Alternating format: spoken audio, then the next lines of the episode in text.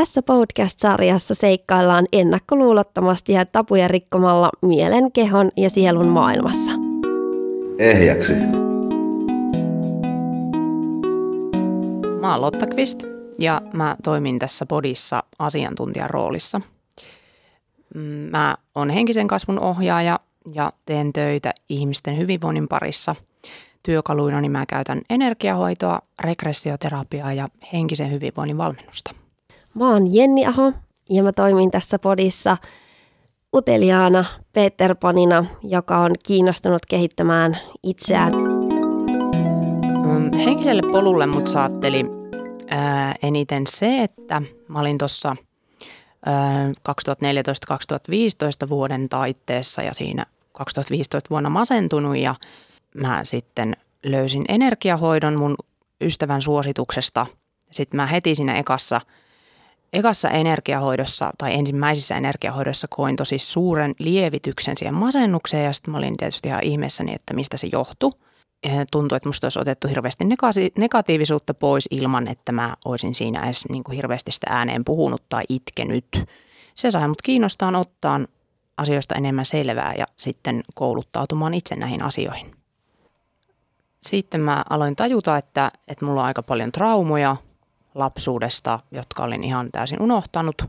Mun isä oli alkoholisti ja siitä on, ja on, on tota, menehtynyt aika dramaattisesti vakavaan sairauteen, kun on ollut teini, niin sieltä on varmaan eniten tullut tunnelukkoja, niin sitten ymmärsin, että tietysti sekä sen masennuksen, että mulla oli sitten myös siihen aikaan tuki- ja liikuntaelivaivoja tullut ja tota, syömishäiriö oli ollut jo pidempään, niin ymmärsin sitten, että niiden kaikkien taustalla on ne samantyyppiset syyt ja aloin niitä sitten käsitellä, jotta voisin paremmin. Mun tarina on niin, että mun kouluajoista asti niin olen saanut aika pitkälti sellaista vertailua osakseni ja sitä, että en riitä kellekään ja musta ei ole mihinkään aina niin työpaikkakiusaamista kuin sitten myrkyllisiä ihmissuhteita tässä vuosien aikana. Olen myös kamppailut terveyteni kanssa ja lukioikäisenä meinasin sitten menehtyä äkilliseen sairauskohtaukseen. Ja siitä sitten tässä lähivuosina on löytänyt tapoja ja keinoja, miten sitten lähteä itseänsä tutkiskelemaan ja, ja löytämään niitä omia tunnelukkoja ja muitakin sellaisia, jotka on vaikuttanut siihen, mitä mä oon. Ja me itse asiassa Jennin kanssa tunnetaan tuolta Pohjois-Suomesta, Oulusuunnilta ollaan käyty siellä samaa alaastetta ja nyt sitten nämä henkiset asiat, kiinnostus niistä on tuonut meidät taas takaisin yhteen. Ja tämä on ollut tosi luonnollista, että ollaan nyt tässä tämän yhteisen podin äärellä. Ja Kyllä. Ehjäksi. Tämän jakson aiheena on henkinen kasvu. Se, miten mä näen tämän henkisen kasvun, niin se on sitä, että sä oot tosi utelias ja uskallat kohdata ne sun omat pelot ja ahistukset ja kaikki tunteet ja mennä enemmän sinne sisimpään, sinne sun, sinun ittees ja, ja niin lähdet tutkimaan sitä omaa mieltä ja sitä, että mihin, mitä kaikkea, miksi sä toimit tietyllä tavalla ja miksi sä saatat olla aina samoissa lopputuloksissa ja hakkaat aina päätä seinään. Ja sitten kun sä oivallat sen, että että siihen on joku syy, niin sä opit koko ajan enemmän. Ja sitä kautta se lisää sulle tietoisuutta ja sitä, että sä ehkä mahdollisesti voimaannut ja koet sitä kiitollisuutta. Ja samaan aikaan sun rakkaus on sisällä kasvaa ja, ja sä oot tosi niinkö, sä oot tosi kiinnostunut kaikesta, sä oot utelias tietämään paljon niinkö itsestäsi ja samaan aikaan myös sitten muista. Ja jotenkin se henkinen kasvu, niin koen, että mulla kun se al- on alkanut tässä viime vuosina, niin lyhyessäkin ajassa niin on saanut tosi hienoja hetkiä itsensä kanssa, kun on oivaltanut niin paljon asioita. Ja se on mun mielestä tosi hienoa. Se on just näin. Ja tosiaan voi saada lyhyessä ajassakin isoja muutoksia itsessään, jos on vaan niin tekee säännöllisesti periksi antamattomasti töitä sen eteen ja on hyviä työkaluja käytössään. Että mä määrittelisin henkisen kasvun silleen, että siinä on kyse transformaatiosta, sisäisestä muutoksesta, niin kuin tuossa puhuitkin, ja se on avain terveyteen ja onnellisuuteen.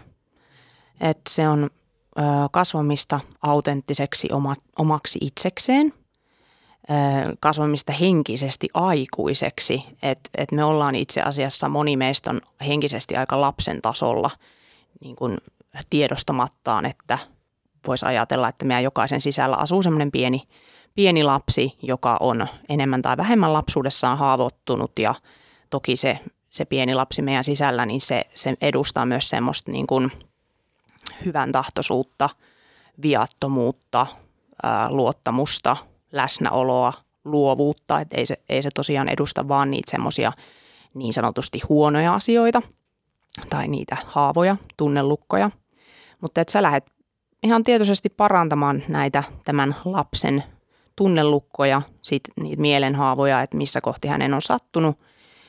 Ja samalla sä palautat itseäsi alkuperäiseen tilaan, että koska kaikki mielen sisältö on tullut meidän viiden aistin kautta ulkopuolelta ja se ei siis kuulu meihin ja me monesti identifioidaan itsemme täysin siihen. Se identifia, identi, mihin sä identifioit itsesi, niin se muuttuu henkisessä kasvussa, koska tota, sä tajuat, että pikkuhiljaa, että sä et ole sun mieli ja keho, vaikka sulla sellaisetkin on, että et sä oot niinku ennen kaikkea se sielu, joka siellä asustaa, joka tuo sen hengen, elämän siihen kehoon ja sitten on ainakin itse tullut tällaiseen lopputulemaan, että me ollaan pohjimmiltaan rakkautta, että just se kaikki negatiivisuus, mitä on tullut sieltä ulkopuolelta meihin, niin kun me pystytään poistamaan se, transformoimaan se takaisin rakkaudeksi, niin, niin asiat paranee ja elämästä tulee hyvää ja onnellista. Tosi ihanasti sanottu Lotta ja haluan vielä lisätä tähän, että kun mulla on ollut näitä omia vastoinkäymisiä, niin koen, että mä en ole se mitä mä nyt oon jos mä en olisi käynyt sitä kaikkea läpi. Ja, ja se on ollut niin mahtavaa huomata, että koko ajan löytää vaan enemmän niitä positiivisia asioita ja, ja voimaantuu niistä ja, ja sitä kautta ymmärtää myös sit, että miksi joku toinen on toiminut niin siinä tilanteessa, kun se ymmärrys myös muita kohtaan kasvaa samaan aikaan, kun sä ymmärrät itteesi ja opit itsestäsi enemmän. Ja niin, just se, just se myötätunto kasvaa, kun ensin opit tuntemaan myötätuntoa itseäsi kohtaan ja sitten myös se, mitä sä oot pitänyt toisena ihmisenä jotenkin erillisenä itsestäsi, niin mitä pidemmällä se sitä polkua meet, niin sä opit näkemään itsesi niissä niin sanotusti muissa ihmisissä, että sä huomaatkin, että et olekaan erillinen mistään, mutta tämä toki, toki vaatii sitä työtä, eikä, eikä sellainen oivallus usein tule ihan heti.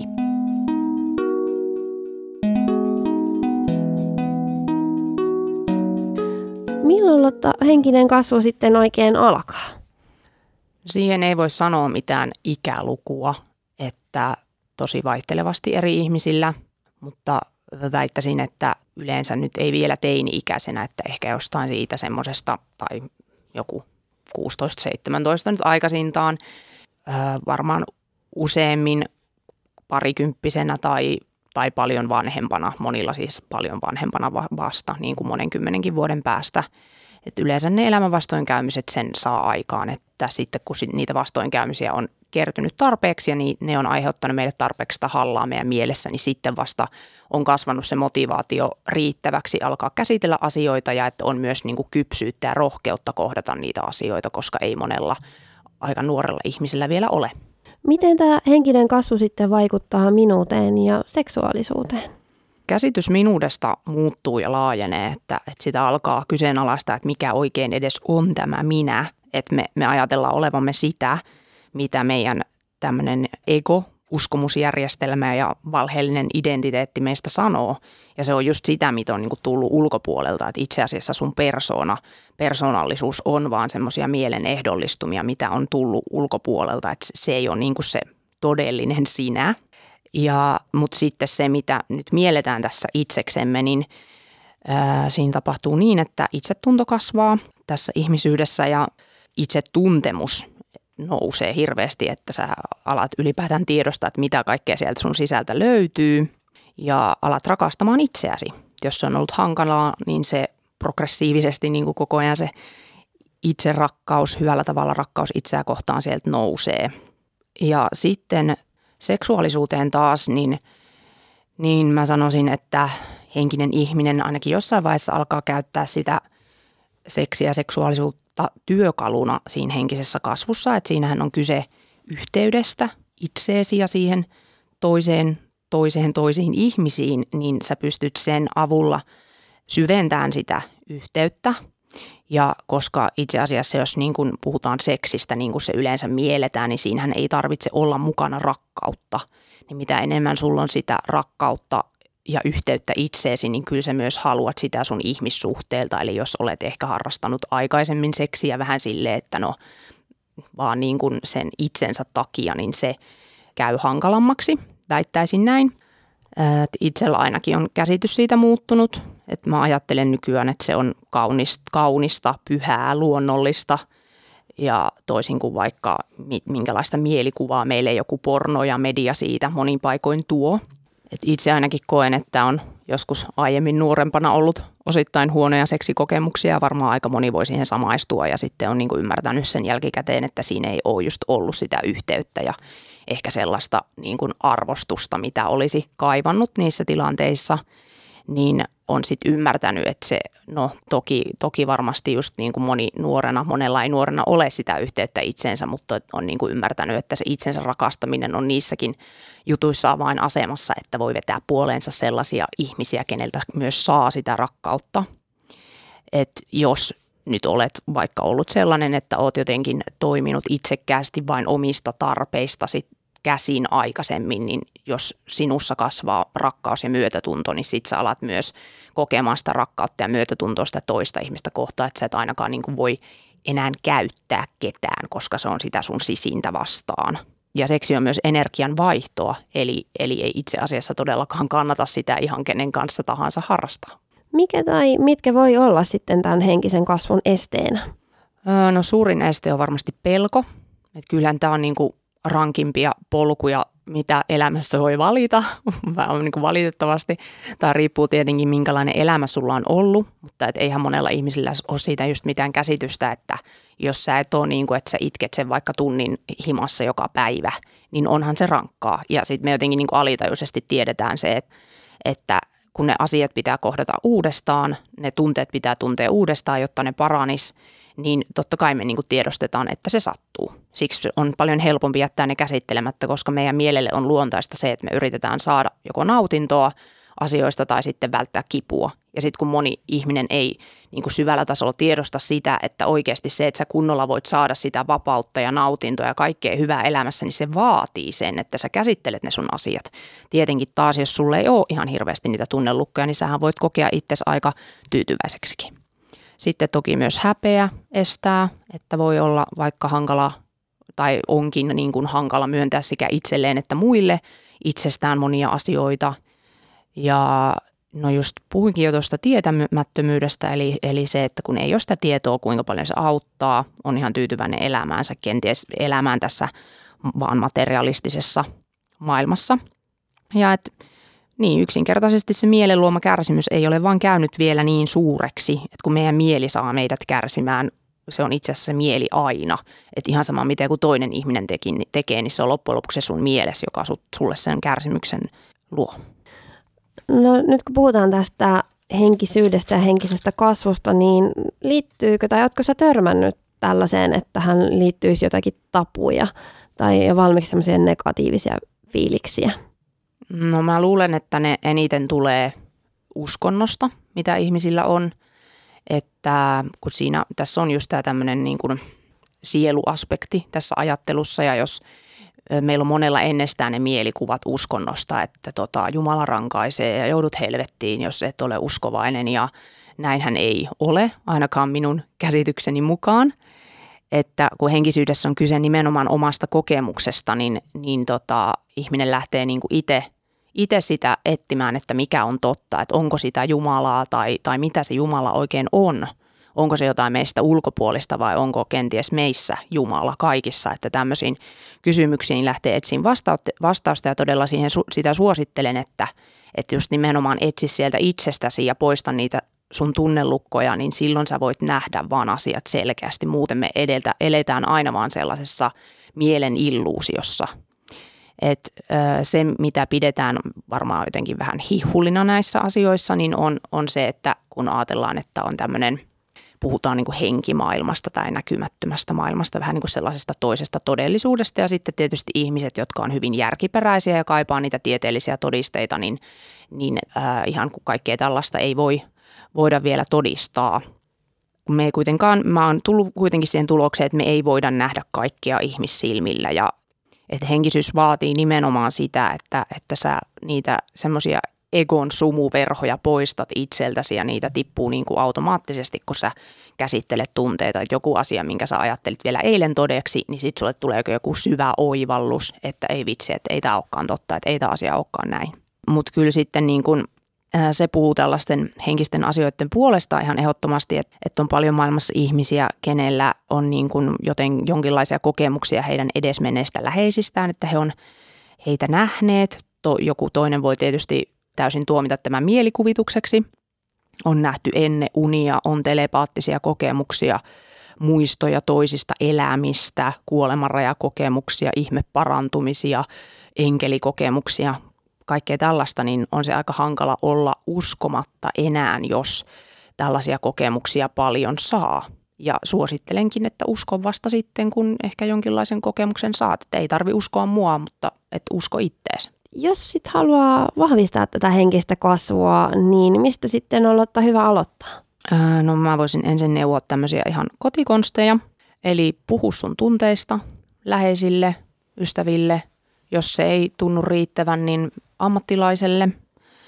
Ö, ota se intentio vastaanottaa ne tunteet, mitä sun sisään on jumiin jäänyt. Ö, suosittelen opettelemaan meditoimaan, tekemään tällaisia läsnäoloharjoituksia, että aina palautat itsesi takaisin tähän hetkeen, koska siinä tuntuu, että kaikki on ikään kuin hyvin, kun taas silloin, kun meidän mieli elää menneessä tai tulevassa, niin, niin, niin sehän murehtii niitä, että mitä tapahtuu huomenna tai sitten se on vaikka katkera kuin mitä tapahtui eilen.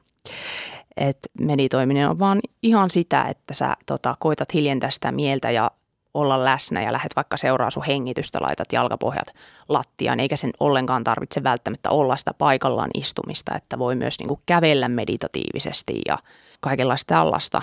Suosittelenkin liikkumaan luonnossa.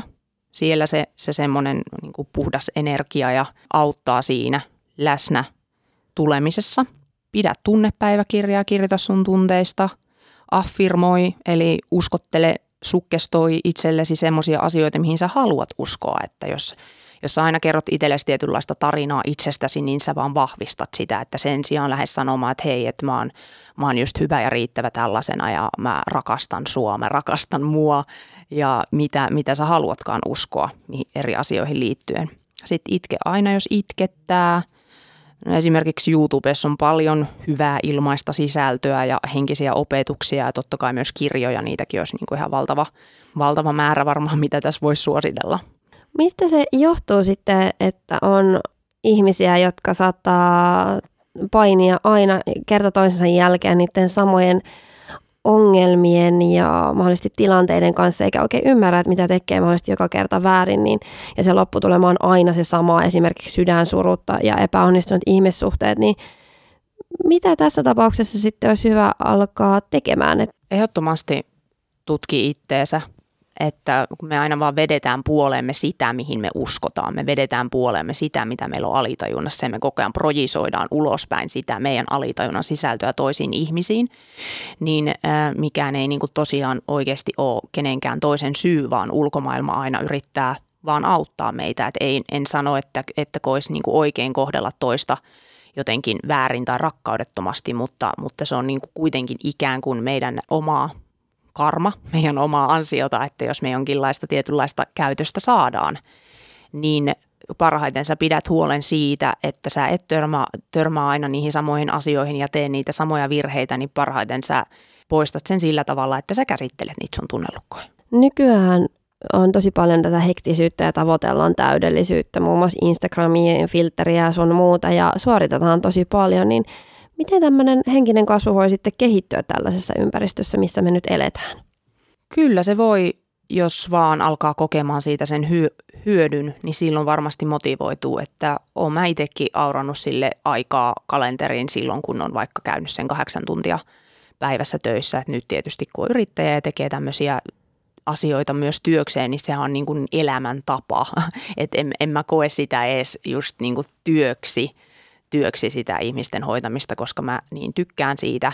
Mutta tota, joo, pitää vaan löytää sellaisia ihmisiä ympärille, ketkä tukee siinä ja sitten vaan löytää se oma sisäinen motivaatio, että eihän mikään ulkoinen, ulkoinen jos se ei ole niin kuin sisäinen motivaatio, niin ei me silloin kyllä kovin pitkälle semmoisella pötkitä. Milloin sitten henkinen kasvu päättyy vai päättyykö se ollenkaan? Kylläpä se tuntuu, että me ollaan täällä aika kesken koko elämämme, mutta toki on niitä ihmisiä, ketkä ovat saavuttaneet valaistumisen ja se olisi vähän niin kuin se päämääräkin sitten lopulta. Ja valaistumisella tarkoitetaan siis tämmöistä ihmistä, joka elää ihan täysin puhtaassa tietoisuudessa, eli joka, joka on ne niin kuin tunnelukkonsa se, selättänyt ja – ja hän elää täydessä läsnäolon tilassa tai niin kuin on se läsnäolo ja näkee kaikki ihmiset omana itsenään.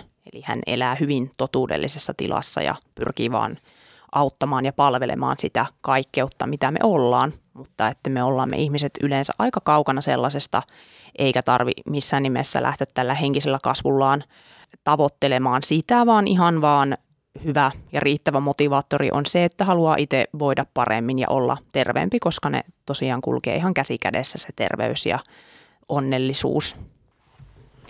Mitäs työkaluja sinä olet Jenni käyttänyt omaan kasvuusi?